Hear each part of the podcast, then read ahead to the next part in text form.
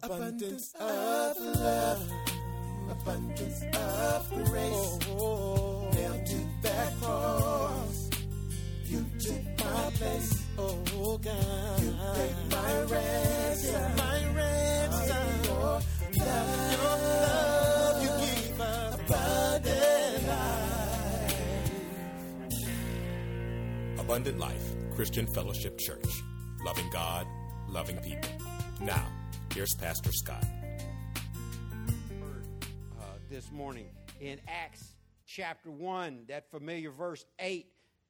The Bible says, But you will receive power when the Holy Spirit comes upon you, and you will be my witnesses, telling people about me everywhere in Jerusalem, throughout Judea, in Samaria, and to the ends of the earth. I want to preach to you this morning from a sermon titled, We Have power. Pray with me. God, thank you for the Holy Ghost. God, I pray right now, Lord, that you would captivate my heart and my mind. Anoint me to say the things that you'd have me to say. By your Spirit, God, I pray you take control of my voice and let me only say the things that would honor you and be sound doctrine. God, we come needing to hear from you, so we ask you to speak to us now from your word by your Spirit.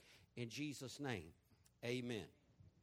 Oh, I love the old songs of the church. I think that whatever you were doing when you first got saved ought to be a special, especially special to you. Uh, because it, it, it was a, a, transitional time in your life. That's why, I, even though I preach mostly out of the New Living Translation, I still read every day out of the King James Version because I love the poetry and the majesty of the book. It, it sounds like God talking to me when I first started reading God. But anytime anybody says something about power, if you were saved in the 80s and you can remember that far back, uh, th- there's one song that ought to pop to your mind. What, what is it right off the bat? Oh, there's power, power, wonder working power in the blood of the Lamb. Uh, we used to sing it. Dean and Connie were there with me, and the youth would always just take over on that song. They would say, There is power, power. Oh, big time Baptist wonder working power in the blood, in the blood of the Lamb, of the Lamb. And then, the, but the youth would just take over because when they say, there is power, we say, there is power, power, power, power, power, power, power, power, wonder working power in the blood, in the of the Lamb. There is power, power, power. But boy, the youth would just come flying out of their seats. But I want to tell you this it is absent in reality. And sadly, it's not even talked about that much in churches today or by Christians today. But if you have any piece of salvation at all, because the Bible tells us in the book of Romans that if you have if you have none of the Holy, if you have not the Holy Ghost, you're none of His. So guess what every Christian has? Or you're none of His. So, and if you've got the Holy Ghost, means you're Christian, guess what you got on the inside of you? Oh, pow, pow, pow, pow, wonder working pow. You got power in the Holy Ghost. But the sad reality is, the average Christian has got the power so covered up with the grease, the dirt, the filth, the carnality, the flesh of the world that is not visible to those around us. We ought to be, it, I've told you, the greatest, the greatest compliment you'll ever get as a Christian is if you see somebody walks up to you random and says, "I don't know what it is about you, but you just there's something different about you." Are you are you one of those born agains? You ought to just rejoice and run around the block, well, not the block naked, but your prayer closet, and, and just. You say, why do you always say that, Pastor? Because when God created man and woman, they were perfectly right with God, butt naked in the garden, singing and dancing and running. We'll talk about that maybe Wednesday night. But to have someone tell you that there's something different about you is unique in this day and age. Because the church has done such, uh, uh, they, they've tried so desperately to look like the world, dress like the world, act like the world, copy the world, even though the Bible commands us not to emulate the world. Churches do it. Why? More members. Why they care about more members? More members means bigger buildings. Bigger buildings means more people. More people means more paycheck. More paycheck means preacher can drive nicer and live nicer. I'll say it before for everybody in the back or those in the front that didn't hear it last time. We don't care how many people show up on a Sunday morning as long as we're doing what God called us to do and reaching this community with the love of Jesus Christ. We know God is smiling over abundant life. Oh man, uh, God is at work in my life. And I want to tell you, I've told you before, I'll tell you again. We definitely don't have the nicest parking lot in the world. That's why a lot of ladies won't come to church here that have, you know, high dollar shoes because, uh, you know, you step in that gravel, that's over. You messed up your stiletto at that point. That's why I told y'all. Wear your slides to church. Put your good shoes on when you sit down. If you want to wear good shoes, bring them. Uh, like, like real basketball players, they carry their court shoes in. A, they don't wear their basketball shoes on gravel. Listen, but we, we don't have a lot of people. They worried about how, how the gravel is. We don't have the best parking lot. We don't have the greatest preacher. We don't have the greatest buildings, but I can tell you a couple of things that we do have. We've got a pastor that is truly born again by the life changing power of the Holy Spirit of God, and I have no doubt about that. I'll stand before God and I'll be embarrassed for a lot of things. But when we used to ask people this question all the time, the, the great D. James Kennedy came up with this. Uh, witnessing program called EE, Evangelism Explosion, and he trained us how to go out and ask people, if you stood before God today and he said, Why should I let you into heaven? What would you say? Oh, pe- people's answer to that will reveal a lot about them. You can instantly tell if they're not truly, well, I've been a good person. And uh, my mama and daddy were, were, were founding member. And my granddaddy laid the cornerstone. And uh, I've, I've done the best. I hope. If they say anything other than, listen, here's my answer. And if they say anything that doesn't sound something similar to this, I don't deserve to go into heaven. I'm not good enough to go into heaven, but I believe in the old rugged cross. I believe in the death, burial, and resurrection of Jesus Christ, and salvation by grace through faith, mercy on people that didn't deserve it. And we, I'm, I'm thankful to, to be a member of a church got a saved pastor. Because listen, I know lots of people pastoring church ain't saved a bit. I don't understand why all the church members quit. I already told y'all. If something scandalous was to happen to me, listen, I've been pastoring this church for 22 years. If it was going to happen, it would already happen. What, what did we see last week in the fifth chapter of Acts? What Gamaliel tell all them idiots? Leave these people alone. If, if, if it's not of God, it'll fall apart. All the haters still waiting.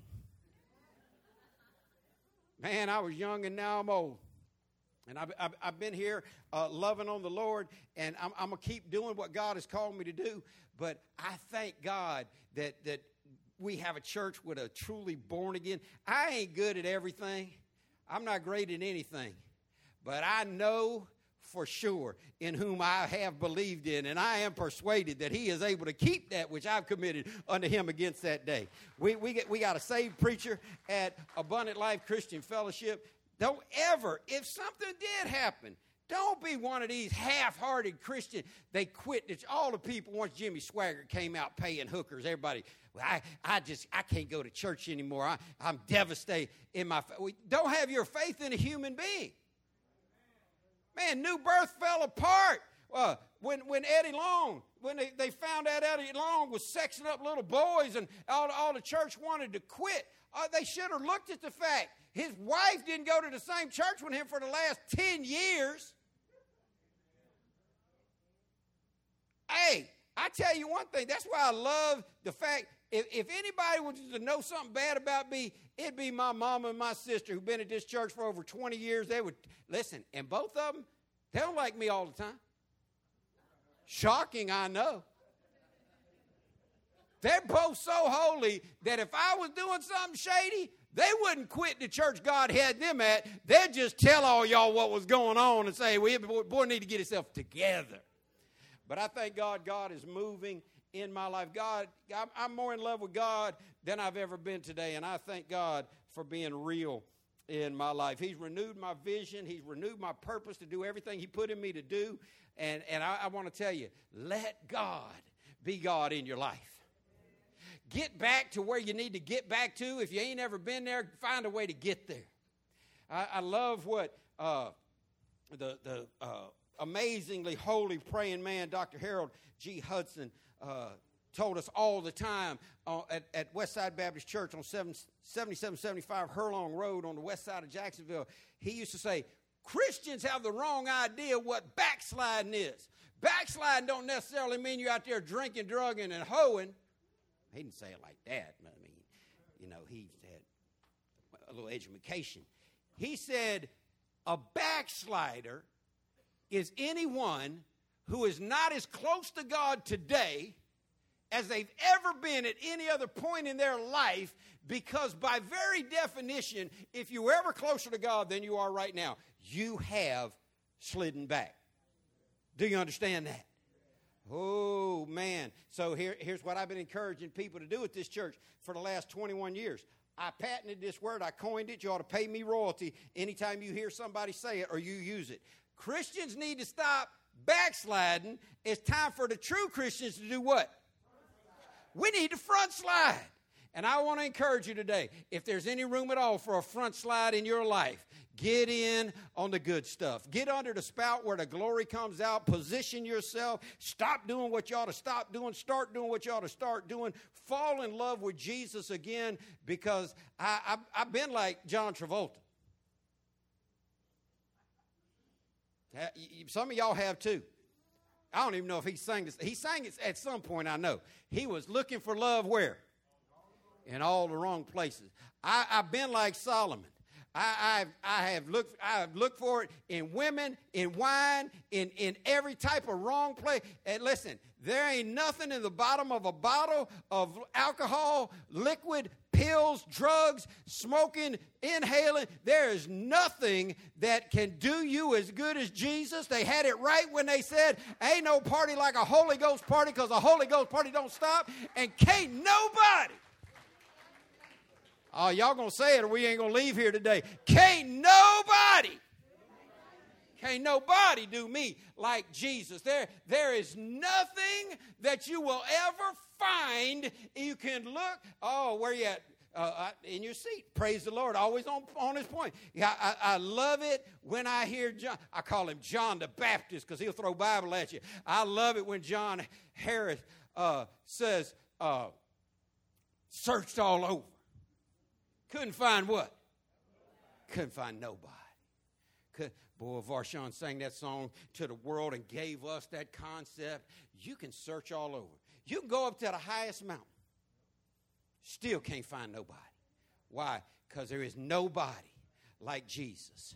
If you know Jesus even a little bit, you're ahead of everybody else on the planet. You got something that the whole world needs to have, and you ought to rejoice. The Bible, I was telling the deacons uh, staff this morning, the elders and the deacons uh, in my office before we prayed and came out here, that if you understand salvation, you understand what the Bible says is our blessed hope. That is the glorious appearing of the Lord Jesus Christ. One glad morning, when this life is over, I'm going to do what? Hallelujah. I'm telling you, God is going to just lean over and tell Jesus, just like Michael English and the Brooklyn Tab said, Go get my children. Gabriel's going to sound that trumpet. The dead in Christ shall rise first, and we which are alive and remain shall be caught up into, uh, to meet the Lord in the sky. We're going to live with Jesus. I don't really mean it because I'm going to be so in awe to, just to see him. I'm going to be fell out crying for millions and millions of, of millennia. Uh, but uh, all these bold people, well, I got a few questions I'm going to ask. No, you don't when you see those eyes of fire, when, when, when, when you see those, those nail pierced hands, when you see the love in his eyes of your Savior, you ain't going to, but if I was going to ask a question,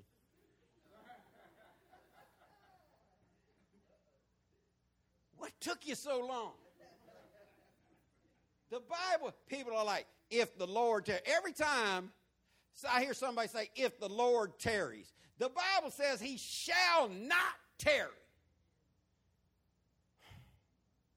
I'm going to believe that's true against everything I feel in the natural. He said, I go to do what for you? Well, what's taking so long? I'm sure he's finished. I mean, he created the whole world in six days. It didn't take him 2,000 years to make me a little shack somewhere. He's finished with the place he's preparing for us. He just ain't finished with the mission that he has for us. He said that we're on a, well, we call it the Great Commission. I like to call it a co-mission because it was his mission to seek and save that which is lost. And he told us that we got to go out and preach the gospel to everyone, everywhere. And the good news is for all of the, uh, non public speakers in the world, for all of the painful introverts in the world, for all of the extroverts that aren't bold about sharing their faith. I got three words for you. Because, listen, it's hard to be a bold witness for Christ until you realize these three words. We got what? We have power on the inside of us. Man, the disciples were shot out and depressed. They were upset and gloomy. Jesus was telling them uh, that I must needs go and be delivered into the hands of sinful men and be crucified and die. And they were thinking, oh, we'd have followed you everywhere. We, I mean, especially I, I feel for Peter, uh, Peter, Andrew, James, and John because they, they were they, they own their own business. I've been an entrepreneur since I was eight years old, and they gave up their boats. They gave up their fishing nets. They cashed into business. Told uh, James and John said, "Daddy, it's all on you now. We're fo- following this dude." And they followed Jesus to the end. And then he said, "Yeah, I'm gonna die, and y'all, y'all, y'all just gonna be here, and I'm gonna be gone." That's that's hard. They, they're like, "What?" What are you talking about, man? We, you're supposed to establish the, the, the, the, the throne of David in the city of our God. You're supposed to get us out from under these oppressors. You're supposed to be the Messiah. and they were, they he could tell that they were grieved in their spirit. And he said, But I will not leave you comfortless. Oh, uh, more, more than three people ought to say amen. I want to tell you, if you understand the, the, the gospel of Jesus Christ, if you understand the New Testament or the Old Testament that God has given us, he, when Jesus left, he made a promise that he was coming back and that he wasn't going to just leave us down here by ourselves. He said, I must go away because if I don't go away, the Father won't send the comforter. But when I go away, the Father's going to send. He knew he had been their comfort. He said, The Father's going to send you another comforter, and he will be with you like I've been with you. But he'll not only be with you, he'll be on the inside of you. I want to tell you something. If you're saved, you got the power on the inside. See, I got I got all kinds of uh, millions of things to say right now. I'm not going to say them all, but I thank God for the road less traveled. I thank God for the road He put me on. See, some of y'all, uh, and and you can't classify abundant life either way because you know from week to week or service to service is, is more african americans in the room or more caucasians in the room they, they can, if people ask me was your church predominantly white or predominantly black i said well sunday morning we're predominantly uh, black most of the time. Some, you know, sometimes uh, not. Uh, but on Wednesday night, predominantly white, uh, and then sometimes, not most, not all the time, but most y'all didn't have uh, the amazing upbringing that I had in Christ to spend years in a uh, all black church, a, a church of a completely different race of mine. It got me exposed to lots of things. I remember one year we went on the men's retreat in the mountains of Georgia. It was 180 men plus me.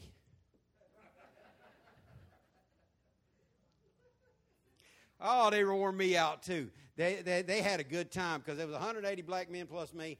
Uh, and they said, uh, You know what y'all used to do to us in these trees, don't you? And one guy, one guy I thought it'd be, he brought a rope. He, he threw it at me. He said, well, I brought the rope.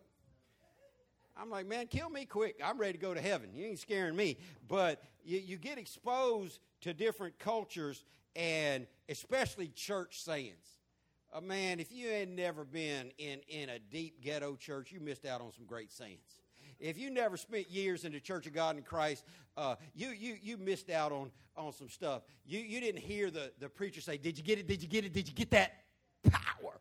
Uh, but I want you to know if you're saved, whether you feel it or not, Jesus said, and he cannot lie, Jesus said that the Holy Spirit will live inside you if you're his follower. What we got to do is we got to scrape the muck and the mess off of our lives good enough to where people see him more than they see us. The world doesn't need a piece of our mind. Nobody needs to know what Scott Becker thinks. What people need to know is what God says.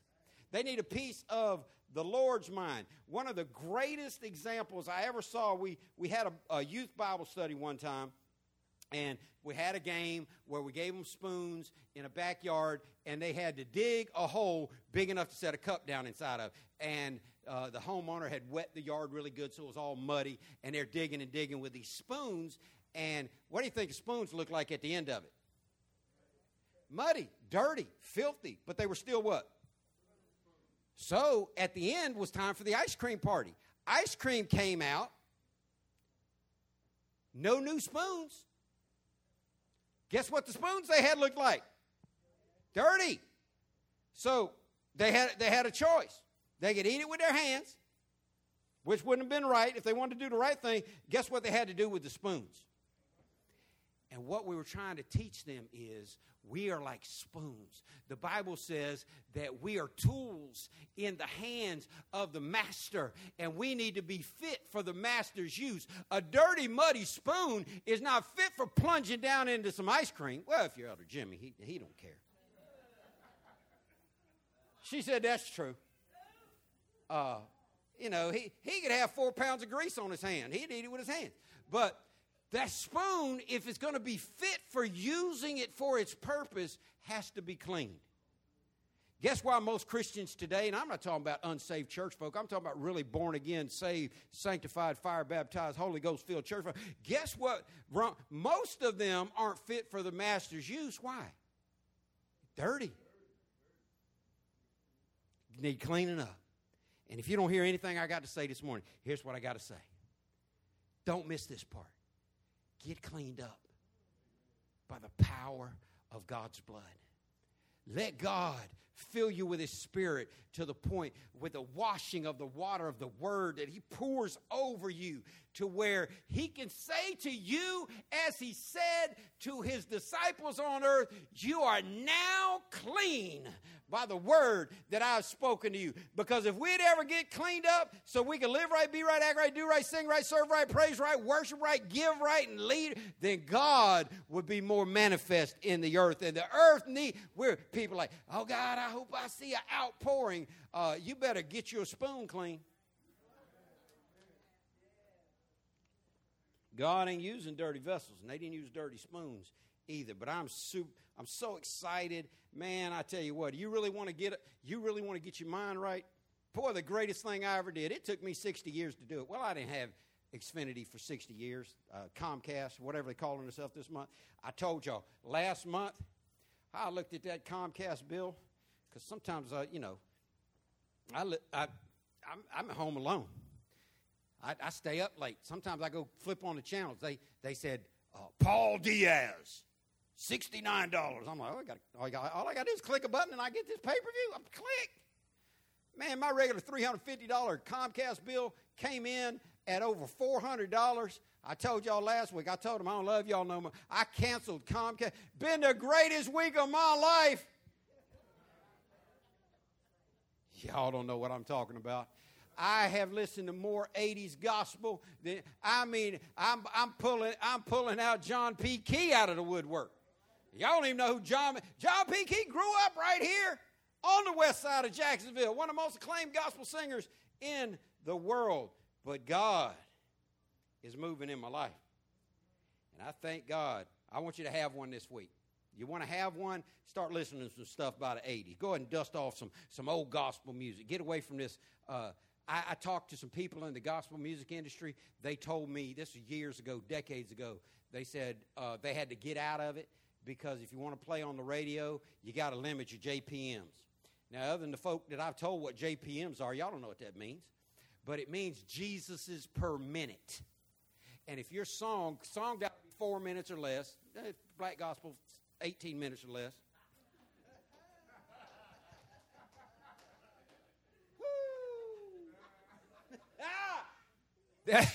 Y'all don't know what I'm talking about.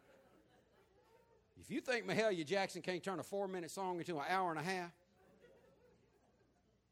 uh, that, well, I don't even know what that heavy set said. Tasha, whatever her name is. Can't, Tasha Cobb just scream for an hour and a half. I saw Tasha Cobb get on stage last night uh, with with BB and VaShawn. She took a four minute song. It was 18 minutes. Straight up. Look it up on YouTube if I'm lying. 18 minutes and one second. What was I saying? Oh, JPMs, thank you. See, y'all need to be listening. We'll be here all day. Jesus per minute.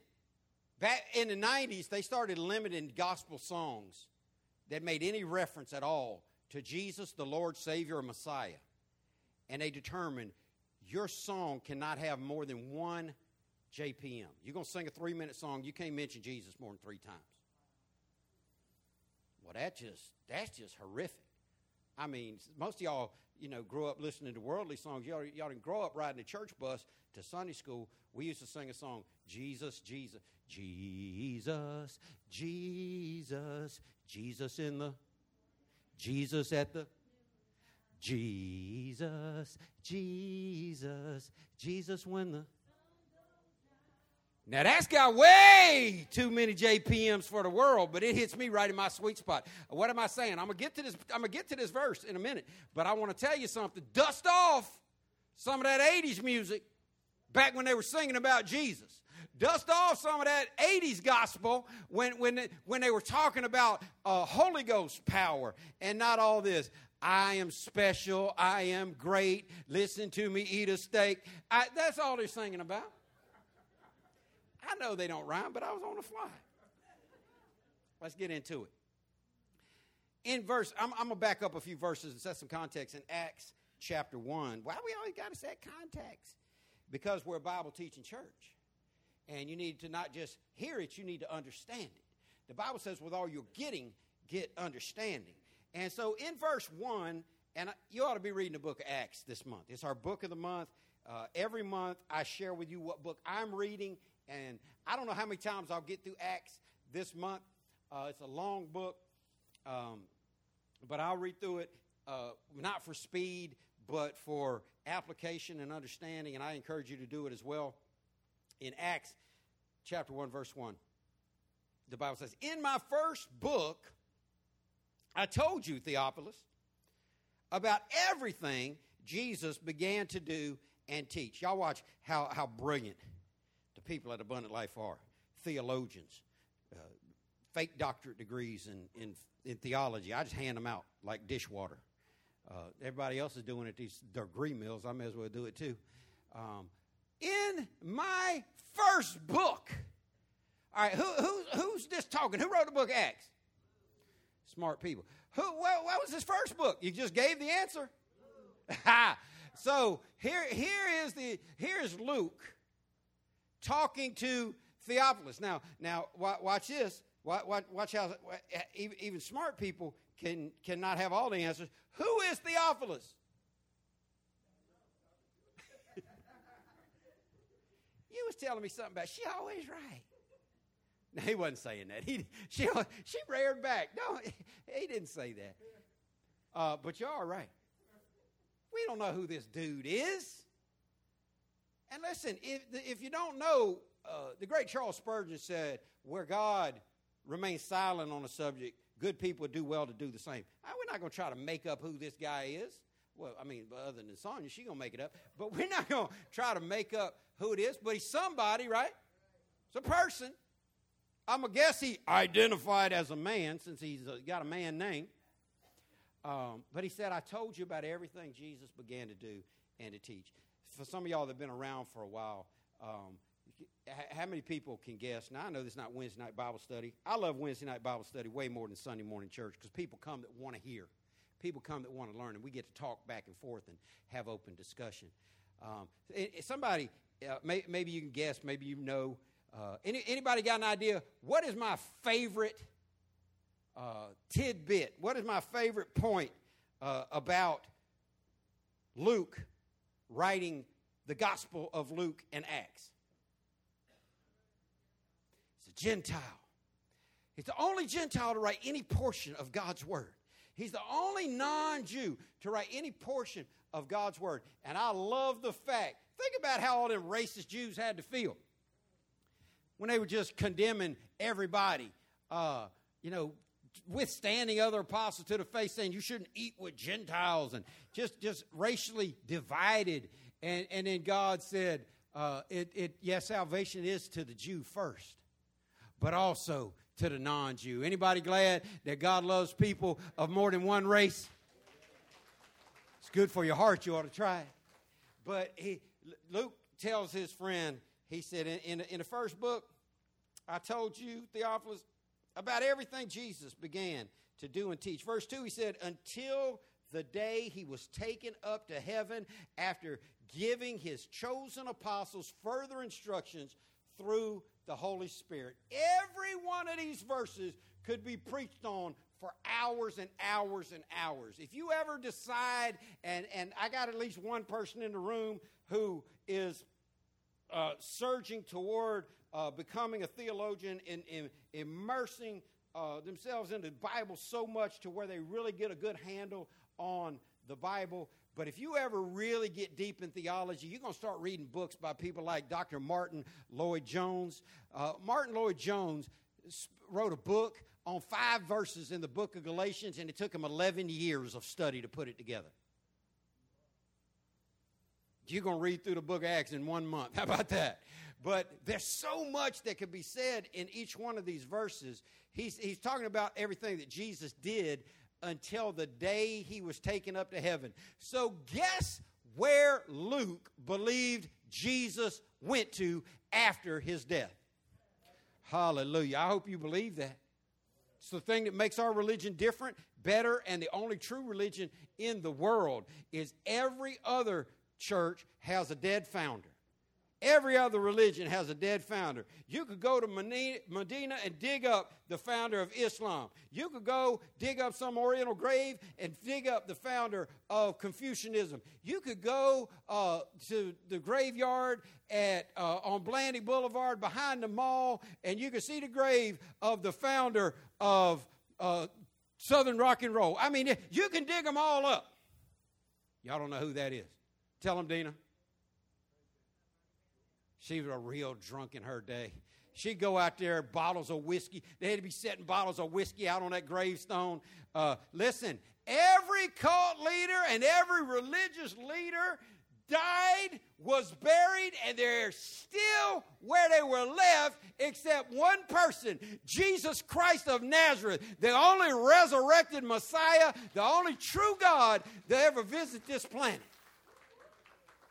Oh, he was taken up into heaven after doing what? Giving his chosen apostles further instruction through the Holy Spirit. Now, I tell you all the time, the Bible says for itself, we have these stories for our so that we can learn from them. The, we have when we read this, you ought to understand. Okay, well, these people's lives should be examples to us because what God did then, He'd do now. And Jesus gave His apostles, chosen apostles, there's a whole lot of preaching to do there, keep coming. We'll get to it. He gave his chosen apostles further instructions. If he gave them further instruction, guess what he, he desires to give us? Mm. Sad, most people living off yesterday's faith. Oh, Pastor, I, I, was I was saved. I was I was baptized in the Holy Ghost with the evidence of speaking in tongues, according to Acts 2 and 8 in 1975. I was part of the Jesus movement. Uh, listen, great. Oh, I used to teach, I used to deek, I used to this. I, great. Jesus said, pray, give us this day our day. That's yesterday's news. You can't, you can't live off to yesterday's faith for today's blessing. We, we need further instruction. Say further. With further instruction. Verse 3 says, During the 40 days after his crucifixion, comma. What I want you to do when you see a comma? Pause. Pause. Pay attention to the punctuation when you read the Bible. It's going to perfect your comprehension. You're going to understand it better. During the 40 days after his crucifixion, comma. So, what, what do we know? No, I, I, won't even wait to, te- to get it because we're almost out of time. What we know is that Jesus didn't cease to exist when he was crucified. And we know that there was a set period of time. Next phrase says, He appeared to the apostles from time to time. There was a set period of time from the time that Jesus was died on the cross um, before he ascended to his Father. And that's that period of time was how long? Doctor agrees for everybody said 40 days. He appeared to the apostles from time to time, and he proved to them in many ways that he was actually alive. Now, I've told you, the scripture says God is not a respecter of person. That he, it, the old church is saying it is no secret what God can do. What he's done for others, he'll what? Hallelujah. And if, if this is what he did then, this is what he do now because he never changes. He's consistent. He's immutable. He can't change. And he appeared to his followers from time to time. Guess what the Lord wants to do for you from time to time? Oh, I saw it this morning the Hardee's drive through. Hallelujah. He appeared to me this morning the Hardee's drive through. Uh, what did he look like? I don't know. I was too busy crying and telling him how much I love him to look at him. I didn't, he didn't come in bodily form. Uh, if, if I could see him in bodily form, I wouldn't need faith. We'll get to that in a minute. But he wants to appear to you. When's the last time you felt the presence? Who sang that song? Wasn't, wasn't, wasn't McClurkin. Who, who sang that? uh, song. The presence of the Lord is here. Who sang it? I thought, no, it wasn't Donnie McClurkin. But I can feel it in the what? Oh, you need to get that song on your playlist right now. When's the last time you really felt the presence of the Lord is here? I can tell you for me, Hardee's parking lot this morning. And, and uh, hey, I'm going to tell you what, if I if I if I don't feel it between now and the time I, I say go, uh, I'm gonna walk straight to my office, and guess what's gonna be in my office? The presence of the Lord. I leave y'all alone. He wants to appear to you, not just once, but from time to time, and he wants to prove to you that he is alive. Mm, you better get that song on your playlist. He's alive. Who sang that? Was that Dallas home, hallelujah. He, he proved it. The Bible says that he showed himself alive after many infallible proofs. One time he showed himself to more than 500 believers at once. People think it was the miracles at Pentecost, signs and tongues, and all that stuff that grew the church. That's not what grew the church. A bunch of people walking around wide eyed saying, Did you hear? Did you hear? Jesus is alive. I saw. Listen, if somebody walked in that door right now that you saw die uh, some time ago, you better believe anything they tell you, unless it disagrees with the Bible. He proved to them that he was actually alive, and he talked to them about what? The kingdom of God. The Bible says that John the Baptist came preaching the kingdom of God. The Bible says when Jesus began to preach, he preached, guess what? The kingdom of God. After they killed him, after he lay dead for three days and he raised himself from the power of the grave, guess what he was still talking to him about? Well, my sciatica and my, my, listen, we're so full of complaining. If we could get Jesus on the main line and talk to him all about, uh, talk about him all day and all night, then he would be telling us about his kingdom. We need to get kingdom minded. Uh, I'm running out of time. Look at verse 4. Once, when he was eating with them, he commanded them, Do not leave Jerusalem until the Father sends you the gift he promised. As I told you before, John baptized with water, but just in a few days you will be baptized with the Holy Spirit. I'm telling you, sometimes we hold on for stuff for a long time and we don't see it come to pass, and we step right into that proverb that says, Hope deferred makes the heart sick. When you've been believing for something for a long time and, and you don't see it come to pass, it, your, your heart gets weary about it. How many of y'all know God's followers have been believing in Messiah coming for thousands of years? These disciples have believed that Jesus was going to baptize them with the Holy Spirit. And I hope you're believing God to do something in your life. But if it hasn't happened, I want you to get it hasn't happened yet mindset. Get you a yet mindset because everything that he promised, he's going to do. And he, he told him, You're about to be baptized with the Holy Spirit. Verse 6 So when the apostles were with Jesus, they kept asking him, Listen how churchy these people were. These people had the greatest privilege in all of the world. They got to eat and live and watch and be friends with and have a personal relationship with the greatest human being, the only God that ever manifested in the flesh on a day in, day out basis, some of them for as much as about 18 months. And and, and, and still they didn't get it. Don't feel bad if you don't get it all. They didn't either. They, they kept asking him, Lord, has the time come for you to free Israel and restore our kingdom? They didn't understand as grown men, after being with the Lord for years, what my children understood their whole lives. If, if they asked me something that they had already asked me before, I give them this one. Don't make me repeat myself. I, first time, every time. Uh, I, people that are uh, in a position of authority should never have to repeat themselves. If Sonia says, Cedric, go to the store and buy me some milk, what ought he to do? That's right. How many times should she have to ask him? No, no. Just, just do what you're supposed to do. Listen to people when they're when they're talking. They kept asking him. You can only keep asking somebody if you've asked before and they didn't answer. Listen, if you ask the Lord for it and He didn't answer, one good promise is He told us we can keep asking. But if you ask Him and He put that eye on you, there's a reason He didn't answer you yet. Some of y'all begging God to do something for your life that would destroy you. Uh, what was that boy's name? Well, I wish I'd have never listened to anything but Christian music out of the 80s. Uh, I don't even know who sang it. Some country music star. Y'all know. So, somebody knows. He says sometimes God's greatest. Yeah, th- thank you. Sometimes God's greatest. Listen, you better understand. Some, who, who sang that? Alan Jackson? Garth Brooks?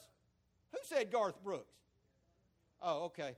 I thought it came from over there. I'm like, what, what African American said Garth Brooks in this church? they got, he got some fans.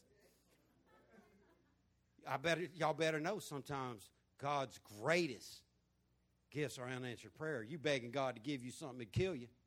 They kept asking him for something. Lord, well, here's what they're asking. Has the time come for you to free Israel and restore our kingdom. Lord, I hate that y'all are time conscious. I want, I want to make sure that you get it. They kept asking him to restore what? What's wrong with that, Bible theologians? We don't have a kingdom. We don't have a kingdom. We have a king. And a kingdom, theologically and naturally, is any place where there is a king ruling and reigning over subjects. They, they just like us. They, they, want, they were in it for their freedom. There's so many people right now. Listen, more, more, down and out people go to church than, than any other kind of people. And it ain't because God don't love everybody. It's because preachers can get away with lying to, to people that are desperate. You might be the janitor now, but God about to raise you up. You might be on the bottom. You can't tell somebody living in Ponte Vedra, Florida, in a $17 million oceanfront mansion that one day God's going to see your trouble. God going to see your hallelujah. They're like, I'm already the owner. So many people are conning God, trying to follow God because they just want life to get better for them. These Jews were under the oppressive foot of persecution from the Roman government, and they wanted Jesus in large part just to get their deliverance. We got a word for that in, in modern language. It, it's called uh, uh, praying to the porcelain God. How many y'all remember them days? Whole room, my sister hands up, whole room spinning. Can't lay down because you, you, you, know you gotta you gotta throw up you're on your knees, whole bathroom spinning, you puked up everything, dry. Oh Lord God, if you just let me, gee, gee, I serve, just make it stop, God. That's the same thing they're praying. When you gonna give us our kingdom? When you gonna put Jews back on top? We're tired of these Israelis. Or we're tired of these Romans. When you gonna put Israel back on top? Too many people are looking to Christianity to get their own fix. Let me tell you something. We are not in this for ourselves. We are in this for the advancement, the promotion, the glorification, the magnification, the exaltation of Jesus Christ and His kingdom. You ever hear somebody say, Well, my truth is, mark that down as a liar. Only person that has truth is God, and his truth is not subjective. It is straight, left, right. Listen, you better get right and go straight. It ain't our kingdom, it ain't our truth. Well, that might be what it means to you, but I have my own truth. No, you don't. And it ain't what it means to me. Because if it's, if it's my deal, then it, it probably ain't God's deal. It better be God's deal and His alone. Eh, when, you, when is the time? When you going to hook us up? Verse 7, he replied, The Father alone has the authority to set those dates and times. And they are not for you to know. That, now, that's, that's, that's, you know, that's old school speak for shut up. That's old school speak for none ya. None you what? That, ain't S in the middle of that word. Business. Business. That's none of your business. That's what he told them. He told them this is an A and B conversation. Do what? See your way out of it. Hey, you ain't got nothing to do. Some of y'all want to know what's next, what's down the road. You're not even doing what's now. How many times I got to say you can't get to what's next till you do what's now? When you when you going to start doing the things that you know to do? Well, I'm just waiting on the Lord. Stop waiting on, well, Pastor, when's God going to come through for me? Stop waiting on God to come through for you. He did more at the cross than we could have asked Him to do. He already did the big thing, the best thing, the only thing we need. When are we going to come through for Him? He said, ah, You're thinking about the wrong thing again. That's what's wrong with the church now. Mm, when are we going to pave the parking lot, Pastor? Never. These missionaries depend on a check from us every month to eat, to live, to spread the gospel to the four corners of the earth. That's my selfish wall. Why is that selfish, Pastor? We're giving away to people spreading the gospel. Yeah, but I got a plan because I read the book.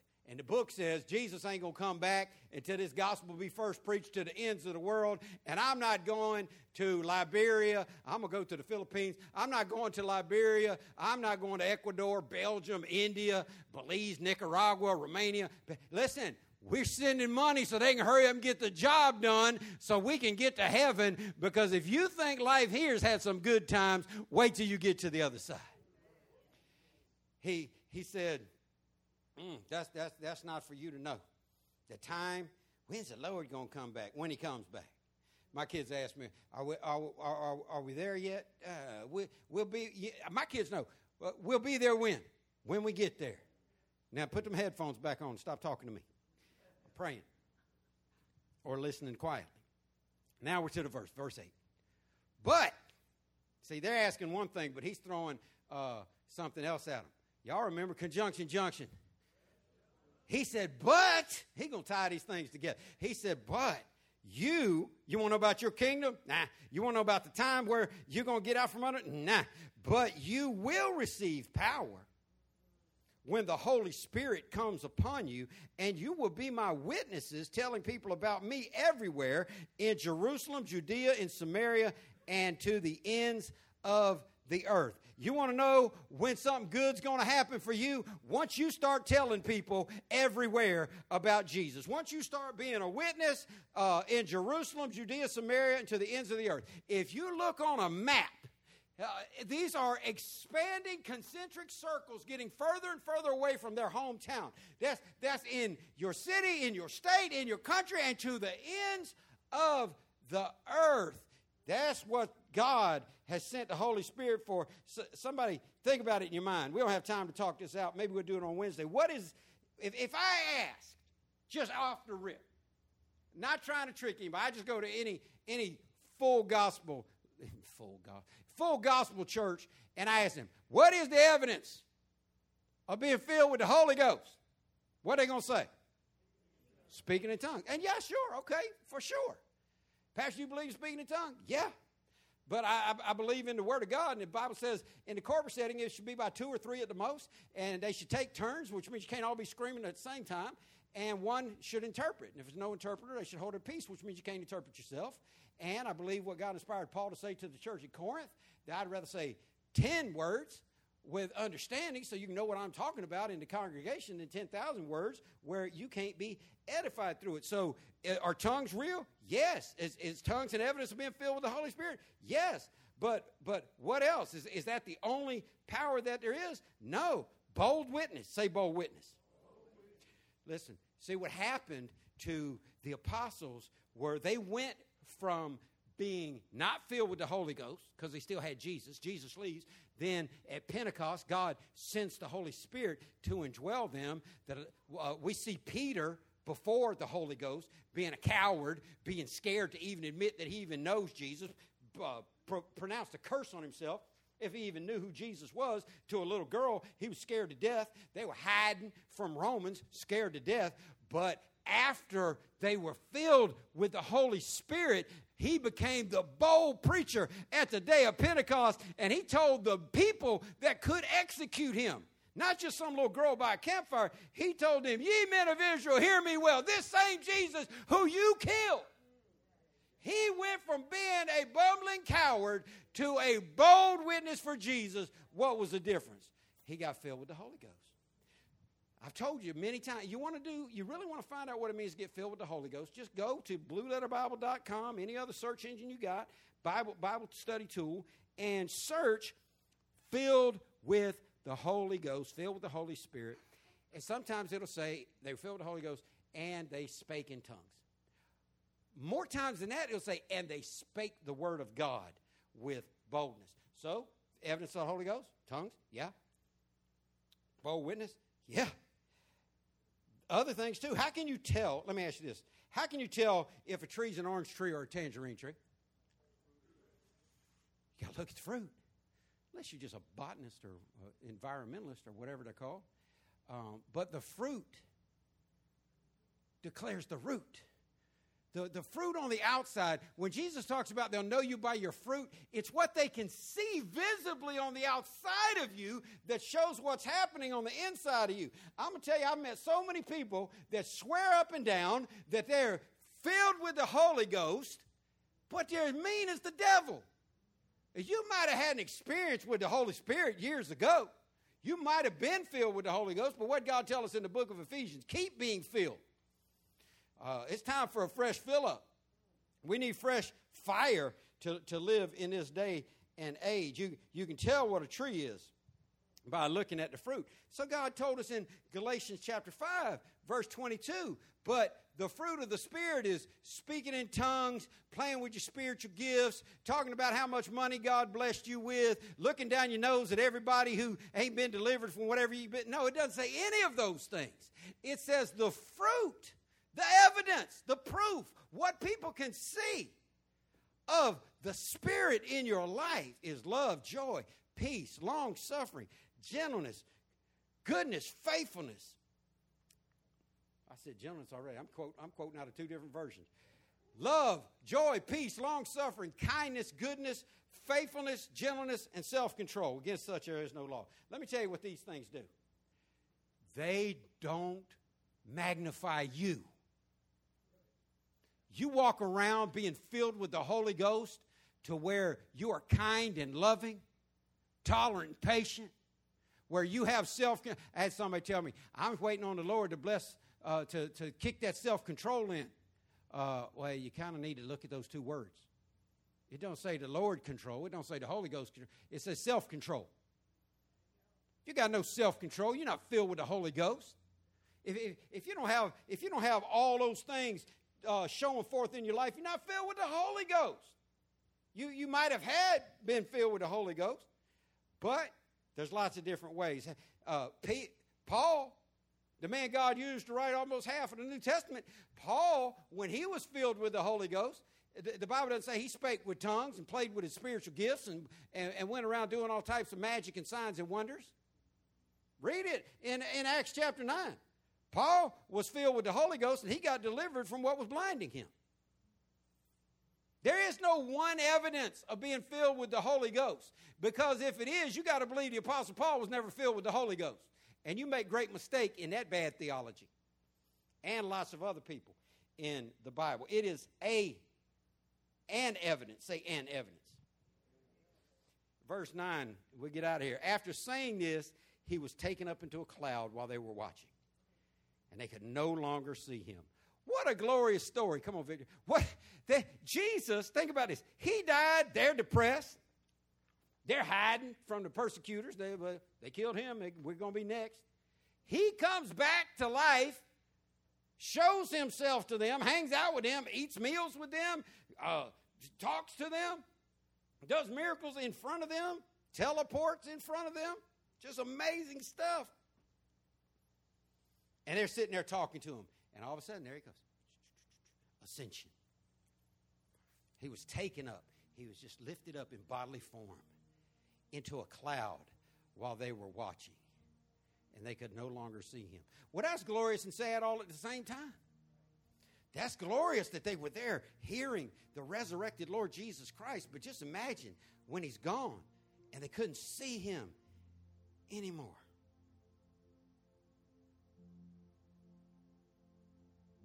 Tell you about us. I said these stories are for example. We can't see him. I got no problem with Oral Roberts. I, have lived long enough to know now you get old, your mind starts to get a little crazy. Amen? You, you, you think stuff that may. Uh, how many y'all, oh, now listen, don't, don't say it. You, you got to be at least 50, 60, 70 to get to this place in life where, where you honestly ever had to think in your mind, did I say that out loud or was I just thinking that in my head? Yeah, see, you get, you get some years on you. You know, Oral told everybody he saw a 90 foot tall Jesus came into his hospital room. Hospitals don't have 90 foot tall ceilings. What was he crawling on the floor? I ain't mad at Oral Roberts. But you know, he's had some age on him. You know, he medicated, hooked up all kinds of machines. I don't believe he saw Jesus Christ, a 90 foot tall Jesus in bodily form. And I want to tell you this. So some of y'all think y'all seen Jesus in bodily form. Well, he walks with me and he talks with me. And the Bible says, still small voice in, on the inside. People who tell me stuff thinking that it'll make me think, and I don't know why you care what I think, make, make, make me think that they're deep in the Holy Ghost. Well, the Lord came to me and stood in front of me, and we had a conversation. Um, okay. Well, the Bible says that you can't please God without what? Faith. Faith and sight are two different things. If you got to see it to believe it, then you're not truly deep in the Spirit at all. If you believe it without seeing it, that, that's when you really got something going on. Listen to what Jesus said in the end of John's Gospel in John 20, 29. He said, Thomas, because you have seen me, you have believed. Listen to this promise that is to you if you're saved. Blessed are those who have not seen and yet believed. I want to tell you something. If you believe in Jesus Christ today and you haven't seen him, God calls you blessed. And I want you to know when we get ready to leave this place, if you can believe in a God you've never seen, that he calls you blessed. Verse 10 says, As they strained to say, they didn't want to see him go, they looking. After my wife died, me and the boys on Mother's Day, we took some balloons and bought some Happy Mother's Day balloons to a mother that they didn't have anymore. And we went outside and we wrote, I love you, Mom. on it, and you know I was crying, and they were just playing with balloons, two and four years old, and we let those balloons go,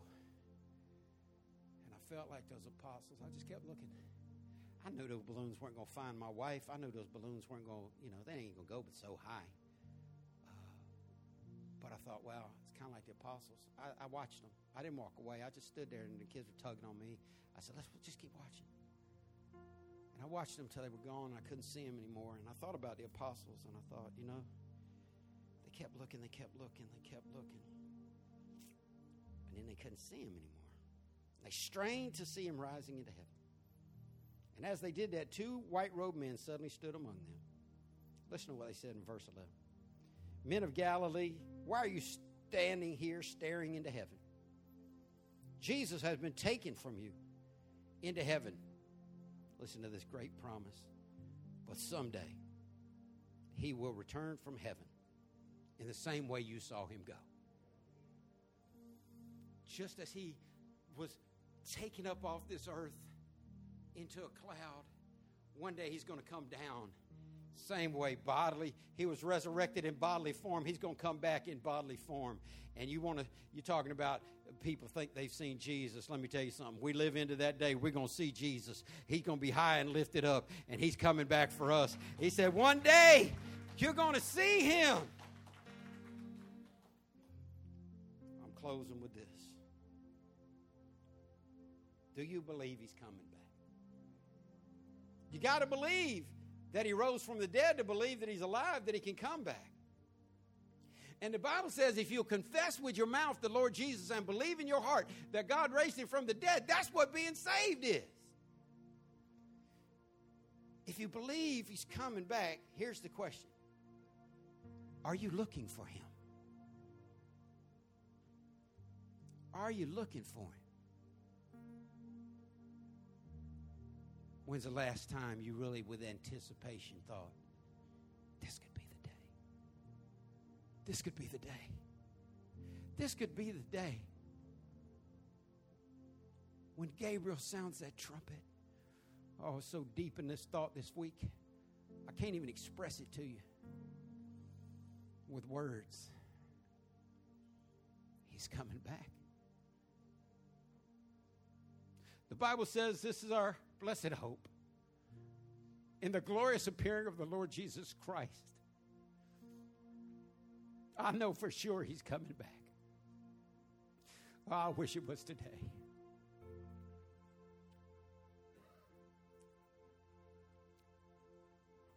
But I've made a determination, and I hope you'll make a determination too. I'm going to look for him every day. I'm going to look for him every day till he comes. I'm going to look for him every day with anticipation. The Bible says that there's a crown of righteousness laid up for us if we are anxiously anticipating the return of the guess what you won't be doing if you're looking for him to come back? You won't be living shady. You won't be doing dirt. You won't be cheating you won't be slipping, tripping. You, you won't be creeping and dodging. You won't be ignoring your word. You won't be giving up on prayer. If you are looking for Him, oh, the Bible says, Blessed is that servant who, when the master comes, shall find him so doing. I tell you what, when God comes back, I want to be so doing. I want to be doing everything He called me to do.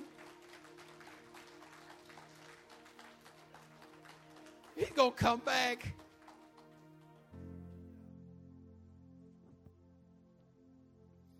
I've had more hurt in my life than I can ever tell you about. Boy, people, people say, I've had people say, why don't you get over? Your wife been dead over 6,000 days. But I still wish I could bring her back. I was always against cloning until she died. I told my sons, if they could just even get a close copy. I know what it feels like to wish that somebody could come back. But I ain't looking for her to come back. Because she ain't coming back for me. But I know this. The Bible says that God cannot lie. And he said he'd go prepare a place for us and he will come again and receive us to himself. And I want to tell you something. It may be today, it may not be today. I've been waiting for a long time, but I'll say what the Bible says we're nearer than when we first believed. We're closer to that day than we were yesterday, church. And we need to live every day in anticipation. And get your life right. If you're here and you're not saved, stop waiting. You mess around and wait too long, you get caught slack and miss it. Make sure you're saved. If you're saved, make sure you're filled with the Holy Spirit. I've had so many people say, Pastor, how can I know if I'm filled with the Holy Spirit if I never spoke in tongues? I told you when Paul was filled with the Holy Spirit, he didn't speak in tongues. Ultimately, he did, but not as the initial evidence. We, we've taken that in certain denominations and made it to believe that's everybody's story every time. When, when the Bible plainly says that all don't speak in tongues, all don't have the gift to teach, all don't have the gift of mercy, different gifts God gives to different people as He chooses. So, how do you know? Last thing I'm going to tell you, and I'm going to pray. Whenever somebody's filled up on something, you can just see it all over them. I think some of the greatest examples of this are grandmothers. You catch a grandmother when that grandbaby walks in the room. She don't have to tell you, I love this little girl. Y'all catch Dina Miranda walks in the room. She's a different person. She, she's usually very attentive. Even when Miranda, I'm not saying she's ever not attentive, but she could be right in the middle of listening to me tell her the next 15 things we need to do. As um, Miranda walks in, the whole atmosphere changes. She doesn't have to tell me that's my grandbaby and I'm in love with this child. It's just all over her. Man, you mess around, you start talking college football. Get Rick Douglas in the room. It ain't going to take you long to figure out what, what is it, Clemson? You big time Clemson fan? He hates Clemson.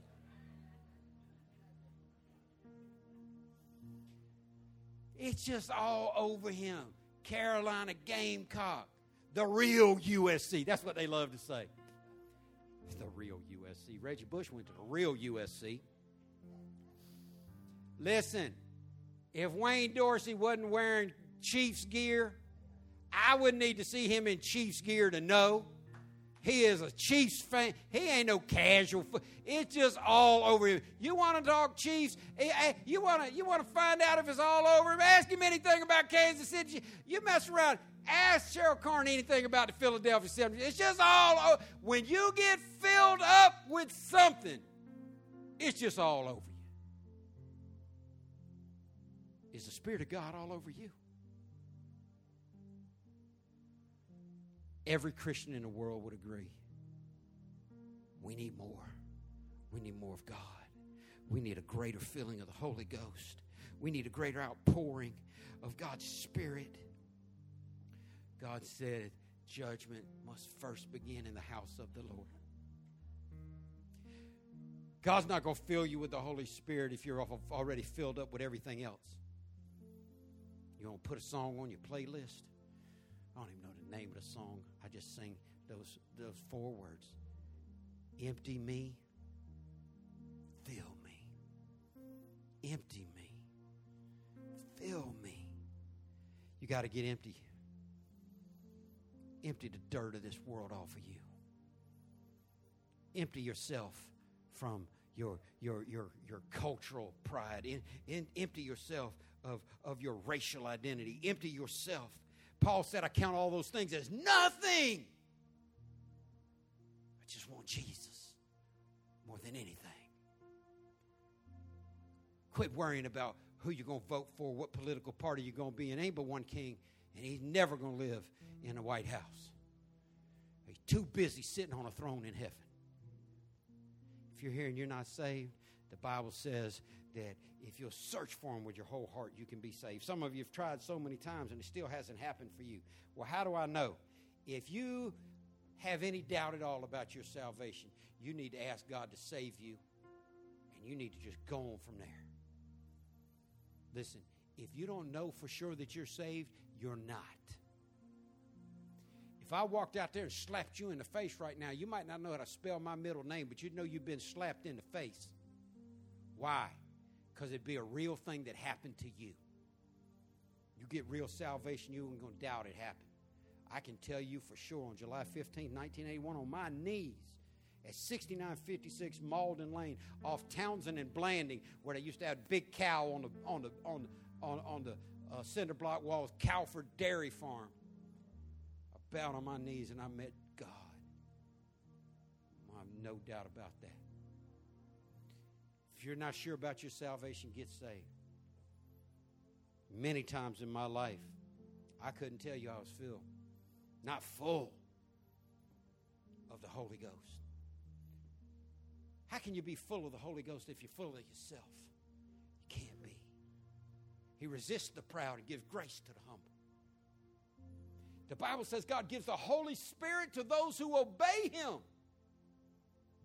If you're here and you know you're a Christian, you to press into God more than you ever have in your life. Front slide as best you can. Grab hold of your Bible. Get some good music that'll keep your mind holy. Ditch all that dirt you've been living. Stop doing stuff you shouldn't be doing. Embrace your role as a man or a woman of God and let God fill you up with His Spirit so everywhere you go, they'll say, That person's been with Jesus. That's how the disciples turned their world upside down for Christ. Lost people in their day couldn't understand it. They said, but these are simple, ignorant, unlearned men. But the next phrase said a mouthful. But they could tell they had been with Jesus. Can people tell you've been with Jesus? Easy clue. God said, wherever your treasure is, your heart is there. What do you spend your money on? What do you spend your time on? What do you what do you desperately want to get out of this meeting right now so you can go do for you when God's trying to do something in you? His kingdom. His way. Pray with me. God, thank you for your word. God, I thank you for the gift of the Holy Ghost. And I thank you for the enabling of the miraculous that you empower us with. Thank you for giving us faith to believe in you. Thank you for giving your Son to save us, your Spirit to indwell us, your book to guide us. God, I pray that we would get so filled with you that we wouldn't wonder are we filled? That it'd just be all over us. That no one could come in our presence without recognizing. You said we are salt and light. Help us, God, to flavor our world and to brighten our world everywhere we go. For your kingdom, in Jesus' name, amen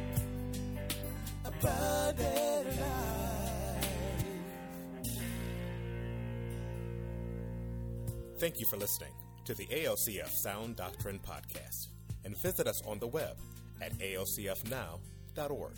Your financial support for this ministry allows us to share the gospel around the world. Your support is greatly appreciated. If you would like to give a donation, please go to alcfnow.org. Abundant Life Christian Fellowship Church, loving God, loving people.